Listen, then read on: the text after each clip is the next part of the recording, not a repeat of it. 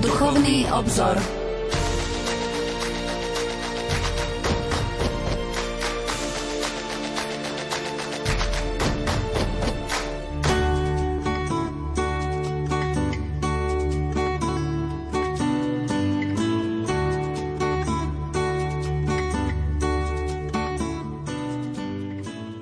Požehnaný útorkový večer, milí poslucháči, začína relácia Duchovný obzor s témou Benedikt XVI a liturgia. Pápež Benedikt XVI sa v septembri 2012 počas generálnej audiencie prihovoril veriacim na Svetopeterskom námestí týmito slovami. Čo je liturgia? Ak otvoríme katechizmus katolíckej cirkvi, ktorý je, povedal by som, zácnou neodmysliteľnou podporou, čítame, že slovo liturgia pôvodne označuje službu v mene ľudu alebo v prospech ľudu. Keď kresťanská teológia prevzala tento výraz gréckej terminológie, myslela predovšetkým na nový Boží ľud zrodený z Krista, ktorý rozpel svoje ramena na kríži, aby zjednotil ľudí v pokoji jediného Boha. Služba v prospech ľudu, ľudu, ktorý nevznikol sám od seba, ale je sformovaný vďaka veľkonočnému tajomstvu Ježiša Krista. Boží ľud skutočnosti nejestvuje kvôli pokrvným miestnym či národnostným putám, ale neprestajne sa rodí z diela Božieho syna zo zjednotenia s Bohom, ktoré nám on sám sprostredkoval. Katechizmus ďalej naznačuje, že slovo liturgia v kresťanskej tradícii znamená, že Boží ľud sa zúčastňuje na Božom diele. Boží ľud ako taký jestvuje iba vďaka Božiemu dielu. Toto nám pripomína počiatky priebehu druhého vatikánskeho koncilu, ktorý sa začala pred 50 rokmi diskusiou o štruktúre posvetnej liturgie, neskôr slávnostne schválenou 4. decembra 1963. Bol to prvý dokument, ktorý koncil odsúhlasil. Skutočno, že dokument o liturgii bol prvým dielom koncilového zhromaždenia, sa mohla mnohým zdať náhodná. Text o posvetnej liturgii sa medzi ostatnými návrhmi javil najmenej kontroverzný a práve preto mohol byť použitý ako určitý pokus pri hľadaní metodológie koncilovej práce. To však, čo sa na prvý pohľad mohlo zdať náhodným, sa ukázalo ako vynikajúca voľba, vychádzajúc zároveň z hierarchie najdôležitejších tém a úloh cirkvy. Tým, že sa koncil začal témou liturgie, postavil sa do veľmi jasného svetla Božieho primátu, jeho absolútneho prvenstva – Boh pred všetkým práve o tomto svedčí výber témy liturgie, ktorou sa končil začal. Tam, kde pohľad na Boha nie je prvoradý, všetko ostatné stráca orientáciu a základným kritériom liturgie je jej nasmerovanie k Bohu, aby tak mohla byť súčasťou jeho diela. Milí poslucháči, dnešnou reláciou, ktorou prerušíme rozprávanie o Svetej Omši, chceme prispieť k reflexiám o veľkej osobnosti pápeža Benedikta XVI, ktorého si pán povolal v posledný deň minulého roka do väčšnosti. Budeme hovoriť najmä o jeho vzťahu k liturgii, ale dotkneme sa aj diela, ktoré na poli liturgie vykonal a odkazu, ktorý zanechal všetkým, ktorí svoj kresťanský život prežívajú v úzkom vzťahu k liturgii. Dovolte mi, aby som štúdiu Rádia Lumen privítal mojich a vašich hostí, Petra Staroštíka, farára dekana farnosti Banská Bystrica katedrála. Peter, dobrý večer. Požehnaný večer tebe, Pavol, Štefan všetkým poslucháčom Rádia Lumen a Štefana Fábriho, farára farnosti Žili na závode. Štefan, dobrý večer. Dobrý večer, bratia, aj vám, bratia a sestry, ktorí nás počúvate. Bratia, všetko dobré do nového roka. Som veľmi rád, že aj v tomto roku budete, budete prichádzať a budeme takto vysielať relácie o liturgii. Dnes sme sa rozhodli, že budeme venovať tému pápežovi Benediktovi XVI. Máte aj vy možno takú osobnú spomienku na tohto svätého otca? Zažili ste ho, mali ste možnosť byť na jeho liturgii, stretli ste sa s ním? Ja asi tak osobne celkom nie, ale určite, e, keď sme boli v Ríme, sme sa zúčastnili e, slávenia alebo audencie so Svetým Otcom. A, ale tak ako kňaz som ho vždy veľmi tak nejako intenzívne vnímal, pretože e, tá jeho teológia, ktorú nám podával aj vo svojich príhovoroch s takou veľkou citlivosťou pritom v takej veľkej hĺbke a láske, tak vždy to bolo také veľké pre mňa povzbudenie a taký materiál aj naozaj na skutočnú takú meditáciu. No a samozrejme potom aj samotný celý ten odchod jeho do, do dôchodku, ak to tak môžem nazvať, na tú emeritúru, tak myslím si, že to bolo také pre mňa ako kniaza také veľké, veľké povzbudenie, taká veľká škola pokory. No ja som sa takisto nestretol s ním osobne ako ani ty, ale e, bol som asi dvakrát v Ríme na jeho generálnej audiencii, takže som, osobne som ho videl, ale nejako bližšie sme sa nestretli. ale skutočne, že vždy som ho vnímal ako veľkú osobnosť. Pamätám si ešte v seminári, keď sme boli v tých prvých ročníkoch, eh, tak sme ho vnímali ako prefekta eh, kongregácie pre Boží kult. Zdá sa mi, že to také prvé dielo, s ktorým som sa pardon, pre náuku viery, áno. Také prvé dielo, s ktorým som sa stretol s ním, bolo to vyhlásenie Dominus Jezus. Si pamätám, že to sme ako bohostovci čítali. No ale samozrejme, že potom sa mi dostali do rúk aj viaceré jeho knihy, vždy ma takisto fascinovala hĺbka jeho myslenia, ale aj taká tá presnosť vyjadrovania. Ale čo mňa teda úplne najviac e, pútalo na ňom bolo, bolo to, že ako teológia formulovala jeho život že e, aj som to tak ja nejako vnímal, možno aj pri takom tom sprostredkovanom mediálnom pohľade na neho, ale aj od ľudí, ktorí sa s ním osobne stretávali, že svedčili, že to bol muž e, hlbokej pokory, takej tichosti, jednoduchosti a hlavne teda naozaj, že hlbokej osobnej viery. A tak e, on je pre mňa vlastne takým, takým dokonalým vzorom toho, by som povedal, že ako má teológ vyzerať že ten, kto sa venuje teológii, tak naozaj musí duchovne rásť. Že teológia nie je len veda, ktorá sa niekde skúma a ktorá prichádza k nejakým záverom, ale jednoducho je to náuka o Bohu a to sa nás nutne musí nejako dotýkať. Že, že práve, práve tak na to, tom jeho príklade by som aj si dovolil povedať, že, že, že ten, kto je skutočným teológom, tak e, musí, musí byť nejako podobný Benediktovi. Či už, či už v tej pokore, či už v tej hlbokej viere, či v tej túžbe po pravdivosti, e, v ľudskosti a, a vo všetkom tom, ako sme ho nejako takto vnímali. Takže že pre mňa skutočne to bol jeden z najúžasnejších teológov, aj keď musím úprimne priznať, a budeme o tom za chvíľku hovoriť, že niektoré také tie jeho postoje, názory ma trochu prekvapili. E, ja som, priznám sa, že dieťa tejto doby, ja som vyrastol samozrejme po druhom Vatikánskom koncile. Žiadnu inú liturgiu som nikdy nepoznal, iba tú novú a súčasnú. E, osobne to je také nejaké moje presvedčenie, sa mi zdá, že, že nielen tá liturgia, ale to všetko, čo k nej patrí, by malo ísť nejako tak e, adekvátne tej dobe, ktorú prežívame. A trochu ma tak, poviem, že z diaľky tak aj fascinovalo, aj možno prekvapovalo, že ako si on obľúbil možno aj také tie nevšedné niektoré odevy liturgické, ktoré sme už 10 e, ročia, stáročia nevideli. Pamätám si, že keď e, e, si prvýkrát tak na zimu obliekol takú, ja neviem ani ako sa to volá, takú, takú červenú čiapku s tým bielým lemovaním, tak že naozaj, že vtedy sme to hľadali, že vôbec ako sa to volá a že kedy sa to nosilo. Dodneska som to nezapamätal, lebo som to nikdy dovtedy ani odtedy nevidel. Takže toto bolo pre mňa že také prekvapujúce, ale naozaj, že ako z toho, z toho hľadiska teológa nesmierne ma fascinoval tým, že ako teológia pretvárala jeho život a ako si povedal, že vlastne priviedla ho de facto e, na kolená pod kríž. A to, to, to myslím si, že to je svedectvo, ktoré, ktoré naozaj ešte asi ani nie je docenené v tejto dobe. Zvykli sme prvú pieseň venovať. Koho by sme chceli možno v tejto chvíli pozdraviť?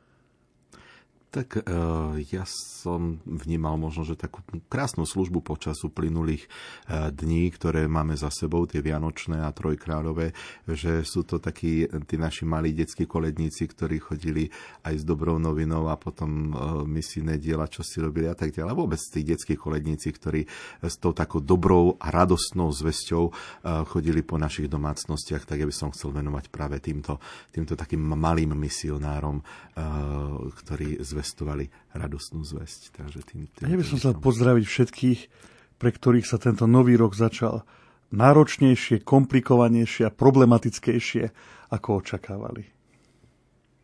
Pokojný dobrý večer a ničím nerušené počúvanie vám zo štúdia Rádia Lumen Praju aj majster zvuku Richard Švarba, hudobná redaktorka Diana Rauchová a moderátor Pavol Jurčaga. thank you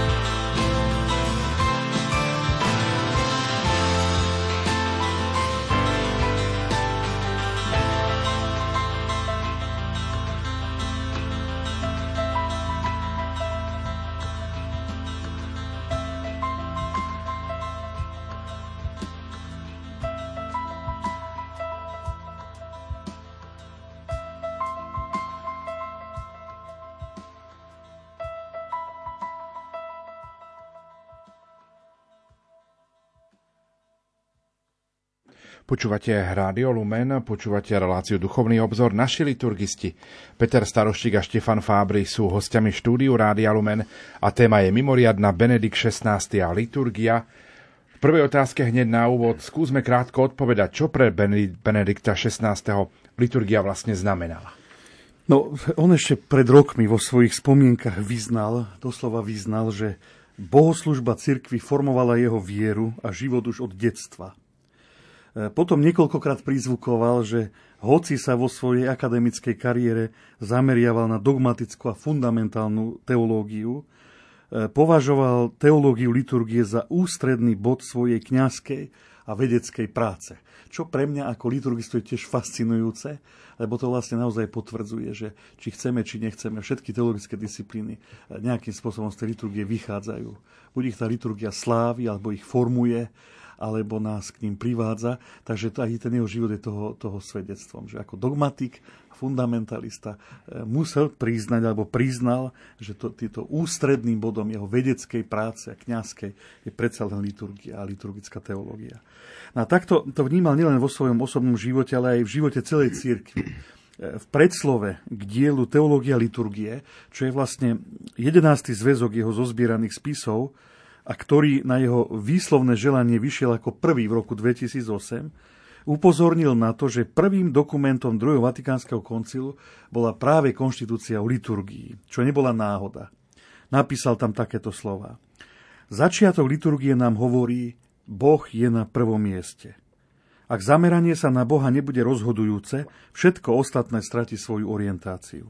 A hoci sa výrok z reguly svätého Benedikta nič sa nemá uprednostňovať pre liturgiou, osobne vzťahuje na mníštvo, osobitne, pardon, vzťahuje na mníštvo, ako spôsob usporiadania priorít platí aj pre život cirkvy a každého jednotlivca pre každého svojím spôsobom.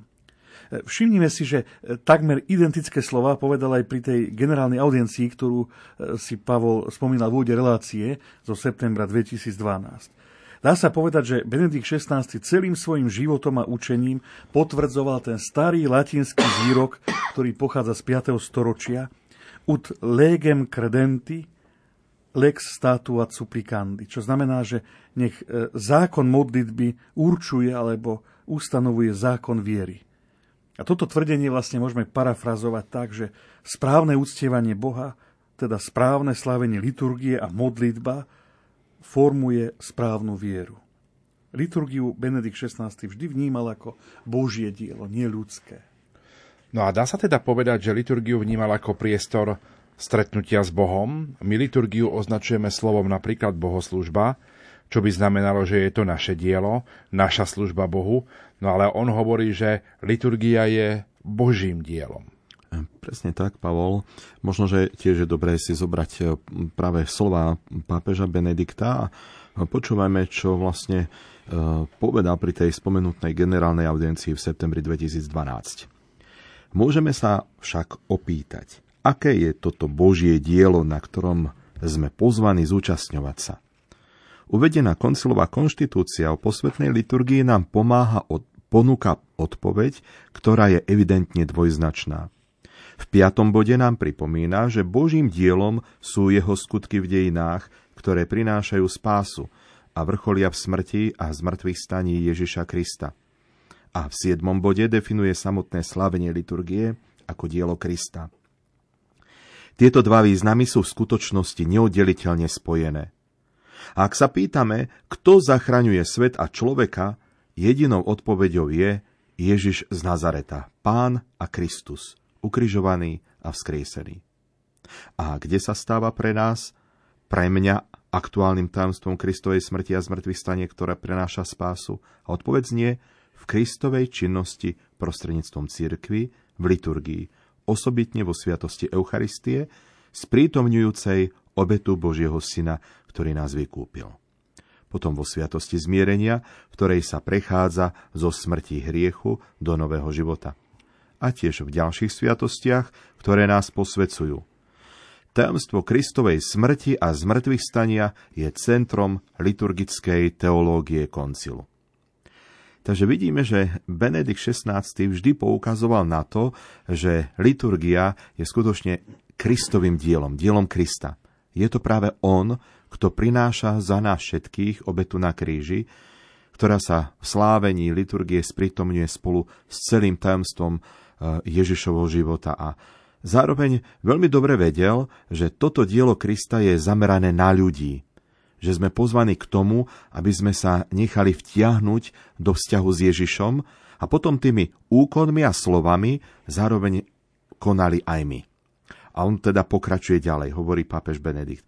Drahí priatelia, liturgiu slávime a dobre prežívame iba vtedy, keď zostávame v postoji modlitby.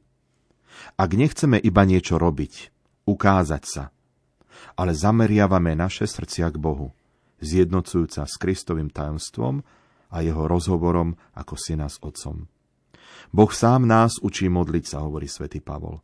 Boh sám nám dal vhodné slova, aby nás nasmeroval k sebe. Nájdeme ich v žaltári, vo veľkých liturgických modlitbách a v samotnom eucharistickom slávení. A tak prosme pána, aby sme si deň čo deň vždy viac uvedomovali skutočnosť, že liturgia je činom Boha a človeka. Modlitbou, ktorá vychádza z Ducha Svetého i od nás, vnútorne zameraná k Otcovi, v jednote s jeho synom, ktorý sa stal človekom. Tak to nás veľmi pekne povzbudzuje eh, pápež Benedikt. Benedikt XVI určite napísal veľa diel o liturgii, známe sú aj jeho usmernenia ohľadom slávenia.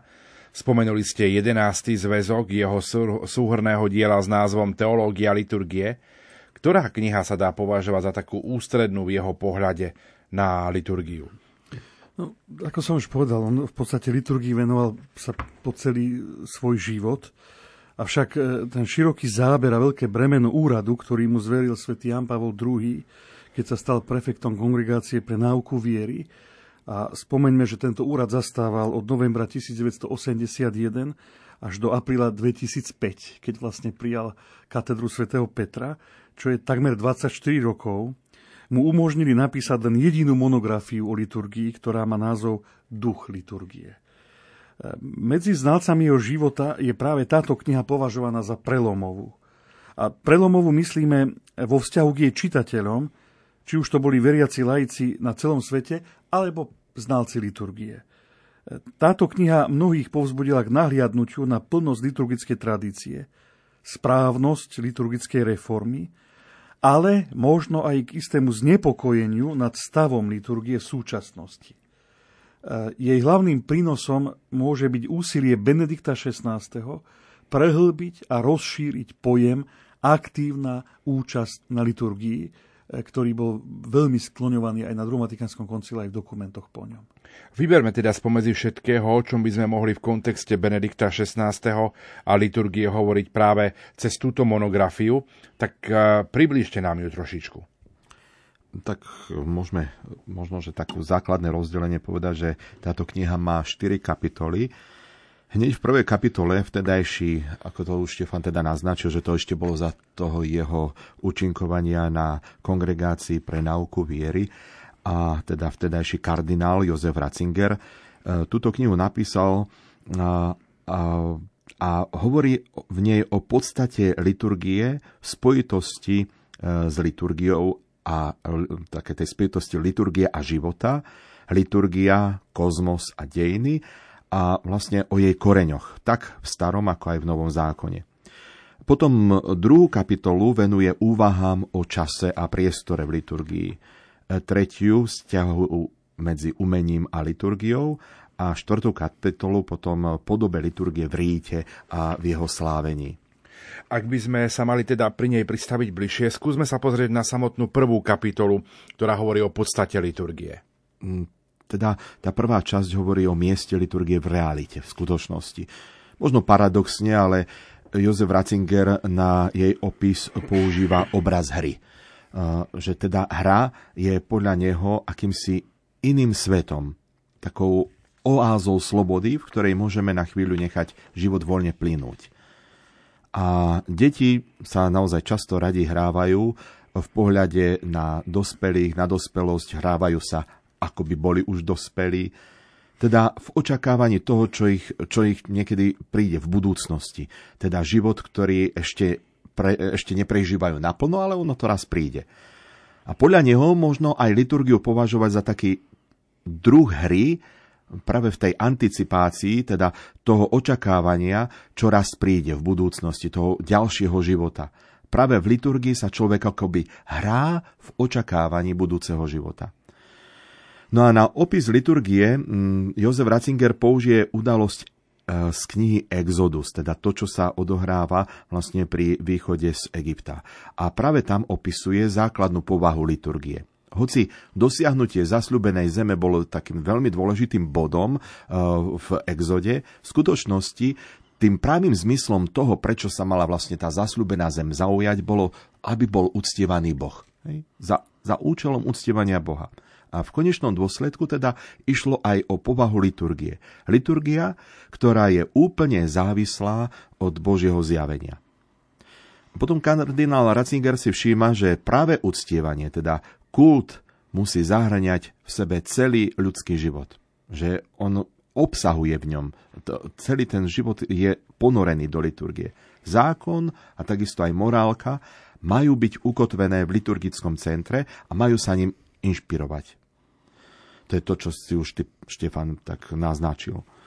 A e, Exodus vlastne aj popisuje taký zaujímavý paradox, že pri stretnutí s faraónom sa ako jediný a jasný cieľ Exodu, ba ako jeho podstata, ukazuje sloboda vzdávať Bohu správny kult.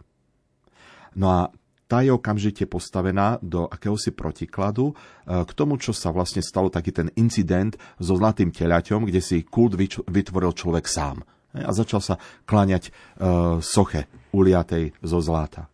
A tu Jozef Ratzinger upozorňuje, že toto rozprávanie o zlatom teľati je výstrahou pred akýmkoľvek druhom kultu, ktorý je iniciovaný a hľadá len sám seba. Teda, teda nejakú tú svoju sebarealizáciu.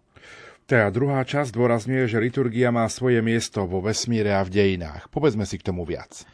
V starom zákone bolo celé stvorenie zjavené ako priestor, v ktorom Boh chcel uzavrieť zmluvu s človekom. A preto, hovorí Ratzinger, ak je správne chápaná bohoslužba dušou zmluvy, potom zachraňuje nielen ľudstvo, ale má do spoločenstva s Bohom vtiahnuť aj celú skutočnosť. Takže pravá obeta, tá poklona Bohu, je zboštením stvorenstva a odovzdaním všetkých vecí Bohu, pretože Boh je všetko vo všetkom, tak ako to píše svätý Apoštol Pavol v svojom prvom liste Korintianom. A kardinál Ratzinger dáva do tejto súvislosti aj samotnú Eucharistiu a odvoláva sa na školu Talda de Chardéna, podľa ktorej sa premenená hostia chápe ako anticipácia premeny hmoty a zmoštenia batérie. Preto môže tvrdiť, že Eucharistia dáva smer pohybu celého kozmu. Predchádza jeho cieľ a zároveň ho pobáda k pohybu k nemu. Čiže akoby Eucharistia uh, všetkým hýbala, že ona je. Povedz. No a potom tretia kapitola je kardinál Ratzinger v nej vysvetľuje, ako sa liturgia odohráva v kontexte zápasov človeka a spoločnosti, v tom takom zápase o zmierenie a odpustenia. To je ešte oveľa ľahšie vtedy, keď človek príde na to, že jediným skutočným darom, ktorý by človek mal dať Bohu, je on sám. My sa máme Bohu dať, ponúknuť. Zdôrazňuje, že vlastne kresťanská bohoslužba naplňa E, tú starozákonu izraelskú chrámovú bohoslužbu, ktorú vždy sprevádzal pocit nedostatočnosti a aj také akési vedomie e, pominuteľnosti tých chrámových obiet, kde zároveň bola aj túžba po niečom väčšom, po niečom novom.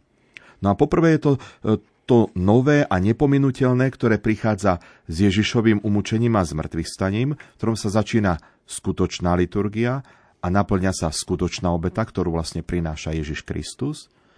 No a potom je to kresťanská liturgia, ktorá naplňa aj tú starozákonnú synagogálnu bohoslužbu slova, no nie v tom zmysle, že by bola nejakou pokresťančenou formou, ale Ratzinger píše, že sláviť Eucharistiu znamená vstúpiť do otvorenosti oslávenia Boha, ktoré zahrňa nebo i zem, otvorenosti uskutočnenej krížom a zmrtvých staním.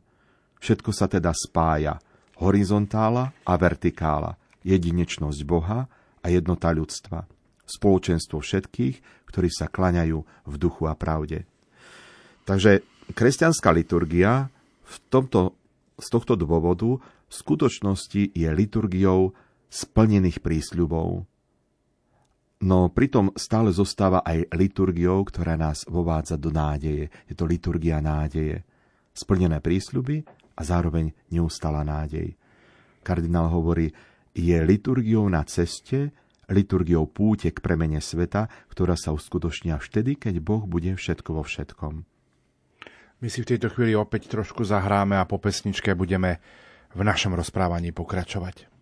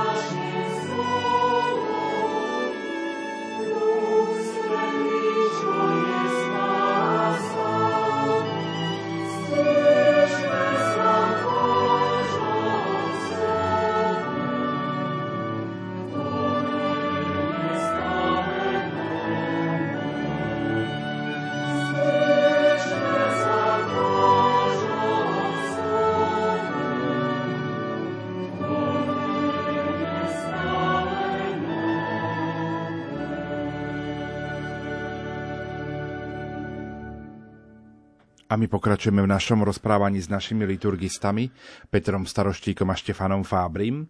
Druhá kapitola, ako ste spomínali, sa venuje úvahám o čase a priestore v liturgii.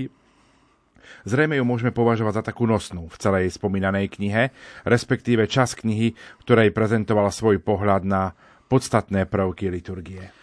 Myslím si, že áno, lebo v tej prvej kapitole, ktorú nám zhrnul otec Peter, e, hovorí naozaj o podstate liturgie. E, veľmi pekne sa Benedikt XVI e, tak nejako rozpísal práve o tom exode, o tej povahe pravého kultu a túžby po slobode, ale práve v tejto druhej kapitole, alebo druhej časti knihy, skutočne hovorí o takých svojich vlastných úvahách a, a prináša zaujímavé postrehy skonštatoval, že kresťanská bohoslužba je určite kozmickou liturgiou, ktorá zahrania nebo i zem. E, totiž liturgia prítomná v živote človeka je zároveň súčasťou aj času, aj priestoru, v ktorom žijeme. E, jej e, základom je práve historická udalosť Kristovej smrti a zmrtvých stania na kríži. A tak sa vlastne dostávame k tým dvom rozmerom času a priestoru. Čas nového zákona je preto zvláštnym druhom istého medzičasu spojením. Už a ešte nie. To je vlastne to, o čom hovoril otec Peter, že, že je tou cestou e, k tej nádeji, cestou k tej premene ľudstva. No a e, podľa e, Jozefa Ratzingera teda kresťanská bohoslužba funguje práve v týchto takých tých troch úrovniach, čo sa týka času. Jednak v minulosti, pretože je spojená s Kristovým umúčením, ktoré je vlastne historickou udalosťou. Stalo sa raz a navždy. Zároveň je tu rozmer prítomnosti, a teda hovoríme o liturgickom sprítomnení. E, to je vlastne tá reálna liturgická rovina. To je, to je tá liturgia, ktorá sa slávi teraz, v prítomnosti. No a potom je tu rozmer budúcnosti, pretože e, liturgia predstavuje, alebo má aj istý eschatologický dynamizmus, teda, teda nejakú takú, taký náboj, ktorý nás pohýňa vpred. Pretože to Kristovo dnes vlastne trvá až do konca. No a e, mňa osobne teda veľmi upútala, upútala taká krátka kapitolka, aj som si ju pripravil, že ju prečítam, kde zdôrazňuje, že teológia liturgie je osobitným spôsobom teológiou symbolov. Pretože symboly spájajú to, čo je prítomné, s tým, čo ostáva skryté. Takže e, prečítam pár, pár myšlienok. Položí si Jozef Ratzinger takúto otázku, že po roztrhnutí chrámovej opony a po otvorení Božieho srdca v prebodnutom srdci ukrižovaného. Potrebujeme ešte posvetný priestor, posvetný čas, teda sprostredkujúce symboly? A odpoveda, áno, potrebujeme. Potrebujeme ich práve preto, aby sme sa prostredníctvom obrazu, prostredníctvom znamenia naučili vidieť otvorenosť neba. Potrebujeme ich, aby nám dali schopnosť spoznať tajomstvo Boha, prebodnutom srdci ukrižovaného. Kresťanská liturgia nie je náhradnou bohoslužbou, tak ako tie liturgie starého zákona. Ale príchodom zastupujúceho vykupiteľa k nám, vstupom do jeho zastúpenia, ktoré je vstupom do samotnej skutočnosti. Naozaj sa zúčastňujeme na nebeskej liturgii, ale táto účasť je nám sprostredkovaná prostredníctvom pozemských znamení, ktoré nám vykupiteľ ukázal ako miesto, kde sa nachádza jeho skutočnosť. V liturgickom slávení dochádza k akémusi obratu, exitu na reditus, teda odchodu na návrat, zostupu Boha k nášmu výstupu. Liturgia je prostriedkom, ktorým sa pozemský čas vkladá do času Ježiša Krista a do jeho prítomnosti. Dobrá, v druhej časti tejto kapitoly sa potom venuje posvetnému priestoru, významu kresťanského chrámu. Ako si to vysvetliť? Áno, áno. Potom, ako teda hovoril o, tomto, o, tomto, o tej potrebe symbolov a o tom, e, o tom sprítomnení liturgie, teda toho preklenutí toho, toho časového horizontu, pretože v liturgii je všetko prítomné, tak e, si skutočne všíma e, aj sakrálny priestor. A to práve na pozadí židovskej synagógy hovorí o jej orientácii na Jeruzalem, na svetiňu svetých v chráme, ktorý bol pre židovský ľud miestom Božej prítomnosti. A práve ju, to, že tie židovské synagógy boli orientované smerom k chrámu, e, vidí, vidí túto skutočnosť ako predobraz pohľadu na východ, teda smerom k vychádzajúcemu slnku. Je to také zaujímavé, pretože v synagóge sa vlastne neprinášali obety, boli to len miesta bohoslužby slova. A predsa hovorí, že tá liturgia slova v synagóge sa vlastne takto zameriava na obetnú liturgiu chrámu. Keďže synagógy e, boli stavané tak, aby smerovali k chrámu. Teda, teda ten, to prepojenie toho slova k tej obete. No a samozrejme, že Jozef Ratzinger potom na základe týchto úvah skutočne preferuje modlitbu smerom na východ. Na východ ako svetovú stranu. Nie východ kostola, ale východ ako svetovú stranu. A to považuje za apoštolskú tradíciu, ale aj za základnú charakteristiku kresťanskej liturgie. Táto orientácia, vlastne e, orient znamená východ. To znamená, že byť orientovaný vlastne znamená byť obrátený k východu je podľa e, neho predovšetkým jednoduchým vyjadrením pohľadu na Krista ako na božsko-ľudskú osobu, v ktorej sa uskutočňuje stretnutie Boha a človeka. Modliť sa smerom na východ teda pre neho znamená ísť v ústrety prichádzajúcemu Kristovi. No a potom e, tretia časť tejto druhej kapitoly hovorí o oltári a smere liturgickej modlitby. Modliť sa smerom na východ je podľa Jozefa Ratzingera, teraz opäť citovať, základným vyjadrením kresťanskej syntézy vesmíru a dejín, zakorenenia v jedinečných udalostiach dejín spásy a zároveň vychádzania v ústrety pánovi, ktorý má opäť prísť. No a podľa neho je mm, obrátenie sa na východ počas eucharistickej modlitby pri Svetej Omši nevyhnutné. On doslova napíše, že pohľad na kňaza nemá žiadny význam a že obrátenie kňaza smerom k ľudu zmenilo spoločenstvo na do seba uzavretý kruh. Umiestnenie oltárneho kríža na stranu oltára alebo vedľa neho, čo je vlastne bežná prax v mnohých našich kostoloch, považuje za absurditu. A pýta sa, že či môže byť kríž rušivý, keď bol zo stredu odsunutý na kraj a dokonca navrhuje, aby bol umiestnený v strede oltára a tak sa stali s tým referenčným bodom, teda tým uposluchnutím výzvy, konverzii a dominom. Obráte sa k pánovi. No dobre, ale e, mnohí s týmto jeho postojom mali problém. No, je to tak a myslím si, že nielen s týmto jeho postojom, ale aj s niektorými jeho ďalšími vyjadreniami, názormi, e, ktoré prezentoval. Totiž e, naozaj treba tu spomenúť, že v týchto jeho výrokoch, úvahách nejde o neomilné učenie církvy. Sú to vlastne jeho súkromné názory, s ktorými e, samozrejme aj niektorí teológovia nesúhlasia. Veď napokon Jozef Ratzinger nebol jediný teológ církvy, aj keď ho v súčasnosti považujeme za jedného z najväčších teológov, e, nielen 20. storočia, ale vôbec v dejinách církvy. Ale naozaj prezentoval svoj pohľad, svoj názor. To, čo on povedal, e, to nemá väčšiu váhu, ako majú napríklad liturgické normy alebo smernice mysalu a tak ďalej. No a potom v tej, tej takej teologickej akademickej diskusii iných teológov s ním, samozrejme existuje aj niekoľko argumentov proti týmto jeho úvahám. No, na prvom mieste je to napríklad argument o tom, že liturgia a zvlášť teda tá eucharistická modlitba, o ktorej on píše, nie je prednášaná Kristovi, ale Otcovi skrze Krista. E, lebo ten základný, základný smer modlitby je naozaj vyjadrený to skrze Krista, s Kristom a v Kristovi máš ty, Otče Bože Otče Všemohúci. Takže e, preto niektorí s tým nesúhlasia, lebo vravia, že prečo by sme sa mali dívať na kríž, ak prednášame modlitbu Bohu Otcovi a nie Ježišovi Kristovi. E, adresátom je Otec. Síce skrze Krista, ale Otec.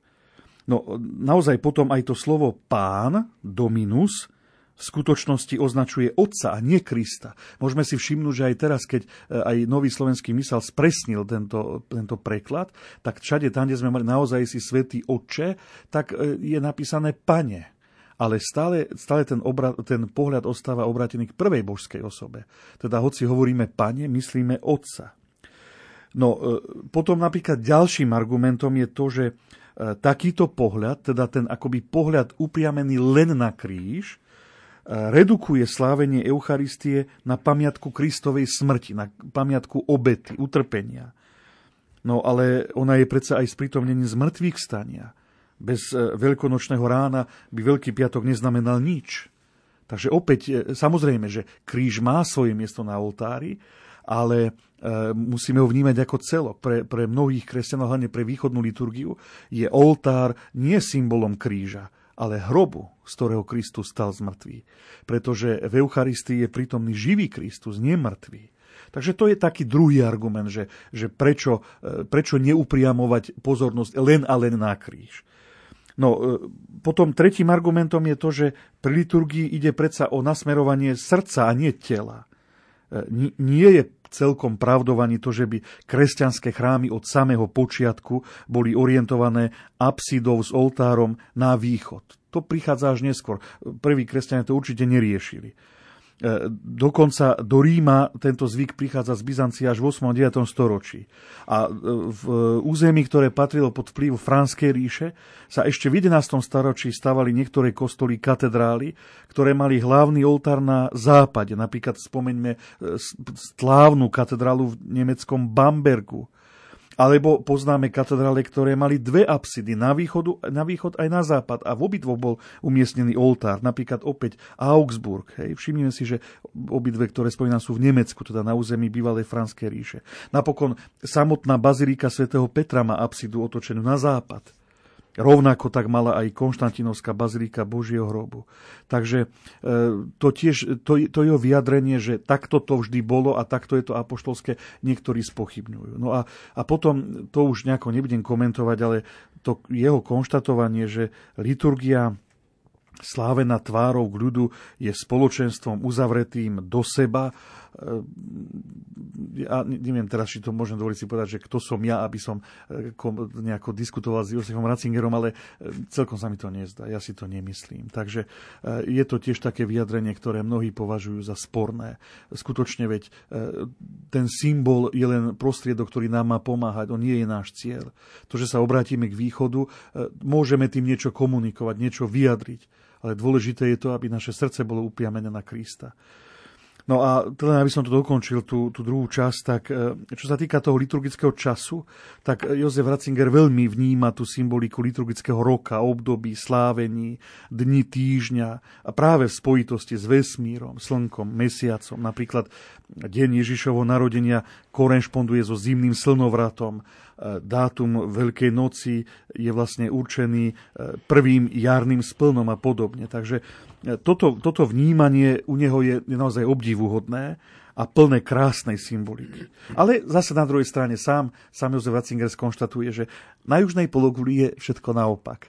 Takže aj tým je vlastne povedané to, že sú to úvahy, ktoré nám pomáhajú v našom prostredí, niečo nám symbolizujú, môžeme sa nad nimi zamýšľať, ale nie je to absolútne platné pravidlo pre celý svet a pre celú zem. My si v tejto chvíli opäť trošku zahráme a po pesničke budeme v našom rozprávaní pokračovať.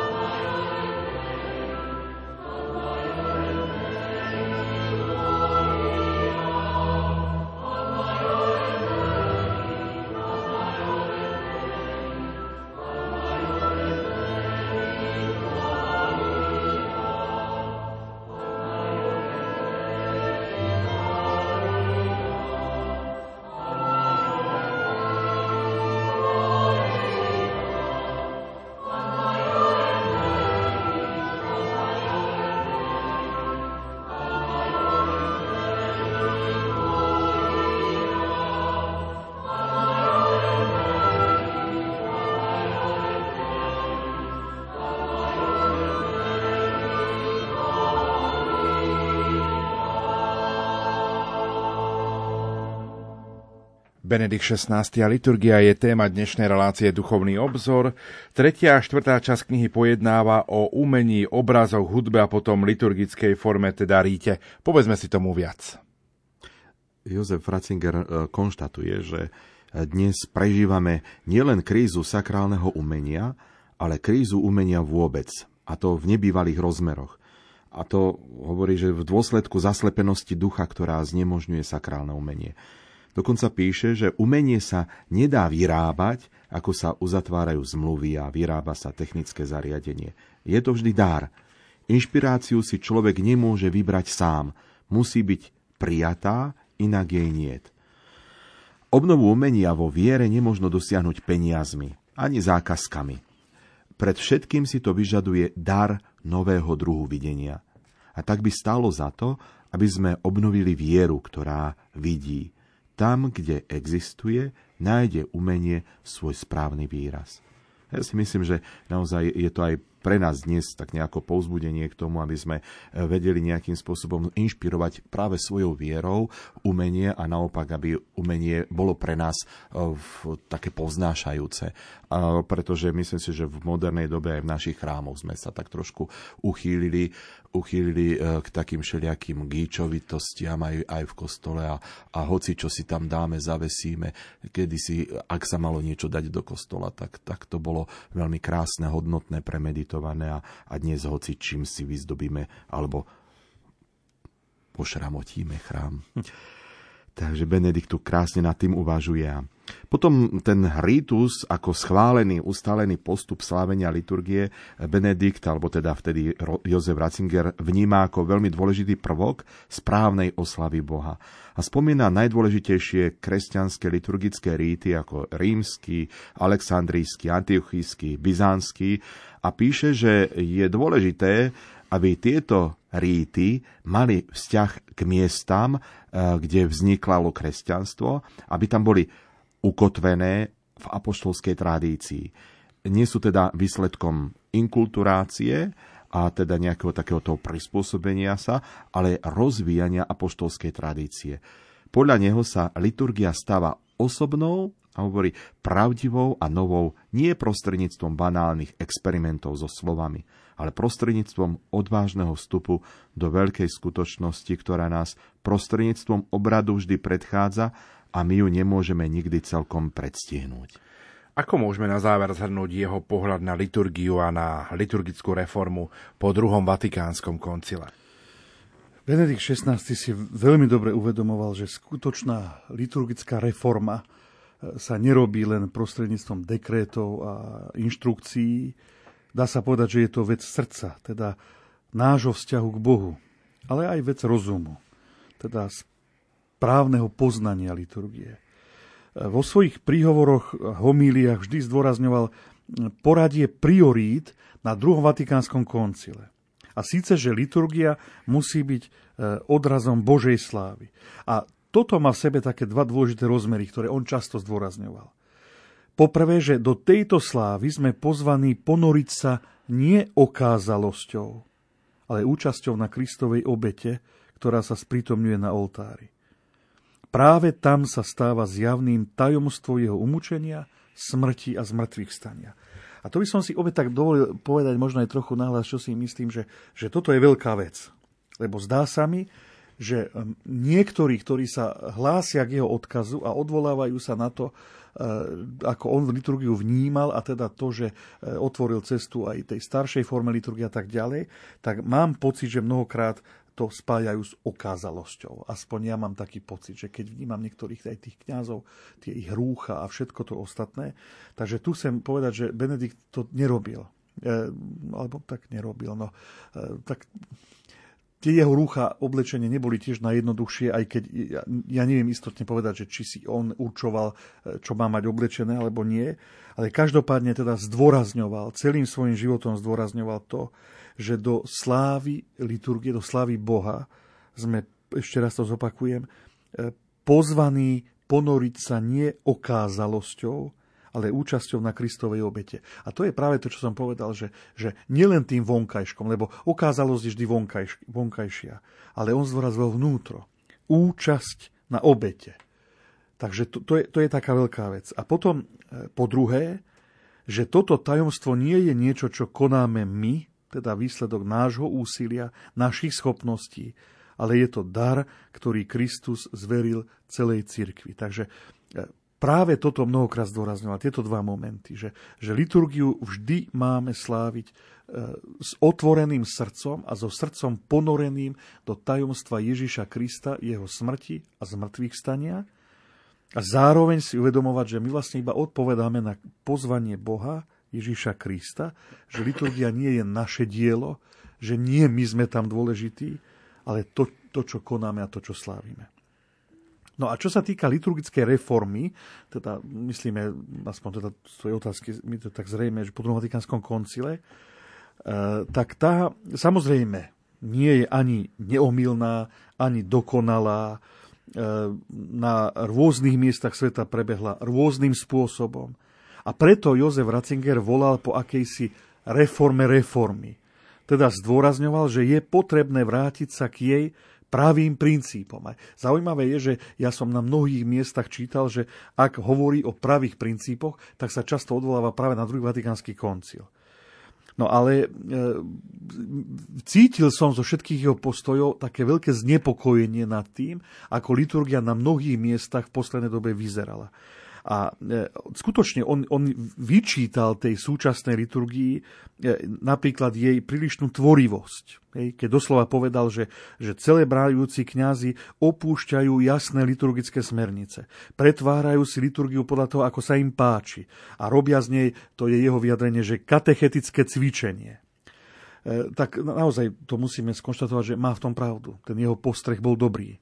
Len, len treba povedať, že, že to nie je e, učenie koncilu, alebo to, to, ak takéto nešváry sú prítomné, tak to nie je výsledok e, koncilu, ale ne, neznalosti teológie, neznalosti liturgie, a možno niekedy pýchy a ja neviem ešte čoho všetkého možného. E, potom takou druhou oblasťou, ktorú kritizoval, boli, alebo sú príliš voľné preklady liturgických textov do niektorých živých jazykov. Čo zase opäť môžeme o tom polemizovať, ale v mnohom má pravdu. Niektoré, v niektorých národoch, v niektorých národných jazykoch sa tie texty naozaj mimoriadne vzdialili e, rímskému mysalu, teda latinskému originálu. No a potom treťou bolo to zameranie sa na, na Kristovú obetu. A práve preto teda navrhol, aby bol na oltári umiestnený jasne viditeľný kríž, aby kňaz i ľud mali spoločný smer pohľadu. To je vlastne akoby také jeho riešenie alebo ním navrhnutý spôsob, ako, e, ako sa v tej liturgii posunúť ďalej, že skutočne hľadieť na Krista. No, zdá sa, že túžil po novom liturgickom hnutí, tak to by som to povedal, e, ktoré vlastne zdôrazní tú kontinuitu liturgie, teda jednotnosť rímskeho rítu. Viem, že sa viackrát vyjadril napríklad, že, že po koncile sa nedá hovoriť o novej omši. Dá sa hovoriť len o kontinuite, o jednom ríte, ktorý sa prirodzene vyvíja. No, každopádne tým volaním po tej dôslednosti, po pravej nábožnosti, po poznaní, určite mnohých pohol k záujmu o liturgiu. A ja si myslím, že existuje nádej, že aj toto jeho úsilie a jeho odkaz, či už ten, ktorý hovoril úsne, alebo ktorý písal na papier, prispieje k pravdivosti a kráse slávenia liturgie. Som veľmi rád, že sme dnes mohli tak trošku priblížiť eh, život a dielo pápeža Benedikta XVI. pohľadom na liturgiu a verím, že takto sme si aj zaspomínali na tie jeho slova, ktoré učil a ktoré hovoril. Ďakujem našim liturgistom Petrovi Staroštíkovi, farárovi dekanovi farnosti Banská Bystrica katedrála a Štefanovi Fábrimu, farárovi farnosti Žilina závode, že ste prišli. O čom budeme hovoriť o mesiac? No tak asi treba budeme pokračovať v tých e, našich, ja neviem, dá sa povedať, že katechezách nie celkom, no reláciách o slávení Svetej Omše. E, tuším, štyri relácie sme odvysielali o úvodných obradoch, takže nasleduje nám e, bohoslužba alebo liturgia slova, takže by sme mohli e, o mesiac, ak nás pozveš teda, e, Budem rád, keď prídete. rozprávať práve teda o bohoslužbe slova e, v slávení Svetej Omše. Za pozornosť vám tejto chvíli ďakuje aj vysielací tým majster zvuku Richard Čvarba, hudobná redaktorka Diana Rauchová, moderátor Pavol Jurčaga. Do počutia. Do počutia. Do počutia. Dobrú noc. Všetci zborom,